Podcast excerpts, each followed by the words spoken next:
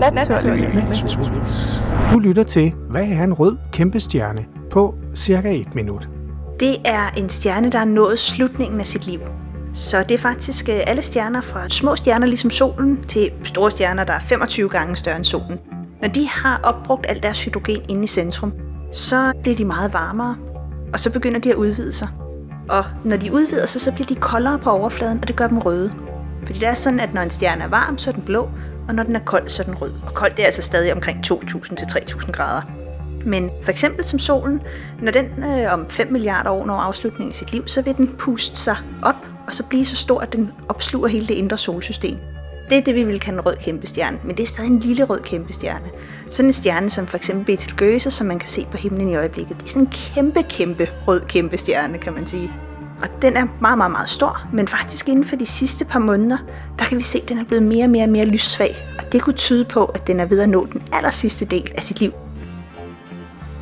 Så det kan faktisk være, at i 2030 vil Gøse slet ikke er her mere. Det er simpelthen fordi, den så er eksploderet i en kæmpe supernova.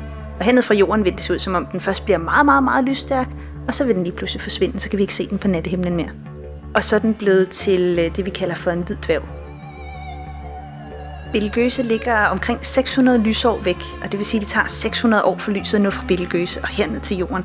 Så hvis den endte sit liv for 50 år siden, jamen så vil vi først se det om 500-550 år. Du har lyttet til, hvad er en rød kæmpe stjerne på cirka et minut. Det var Tina Ibsen. der fortalte, Jeg er uddannet astrofysiker.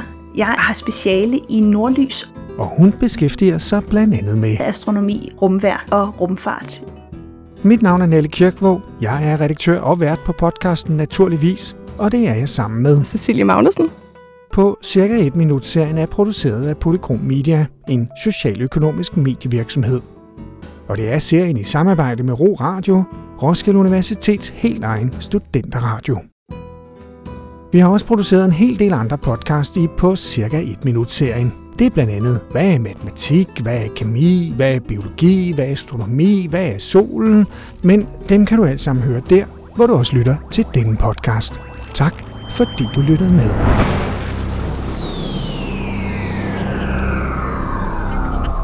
Naturligvis. Og det er jo noget af det, vi vil undersøge. Ja, lige netop.